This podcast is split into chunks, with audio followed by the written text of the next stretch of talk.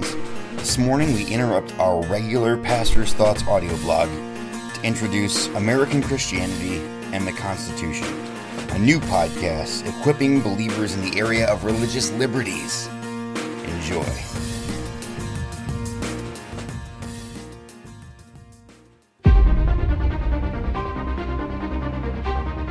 American Christianity and the Constitution.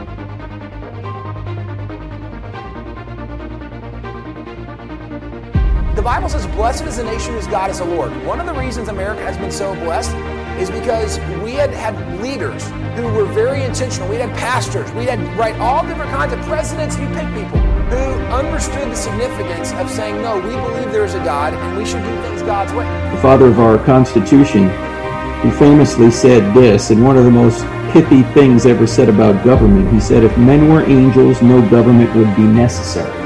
Now, why do you need government? What's the implication? You need government because people are evil. And you need to protect innocent people from evil. But we still have to we still have to obey the authorities until we can. You know, there's there's a certain time when we can't, when it when it goes against the word of God.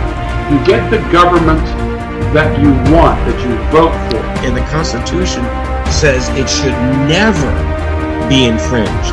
Never under no circumstances. If the people don't understand the functions, roles, and limits of each of these governments, and especially when it comes to civil government, then they cannot see when something wrong is being done. They cannot see when tyranny is taking place.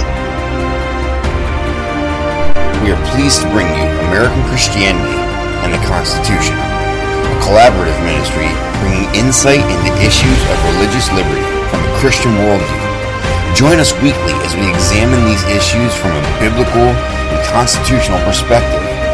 Look for the first episode Thursday, June 11th on iTunes, Castbox, or wherever you hear your podcasts.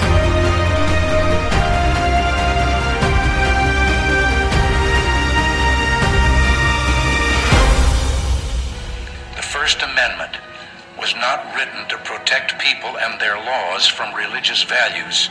It was written to protect those values from government tyranny.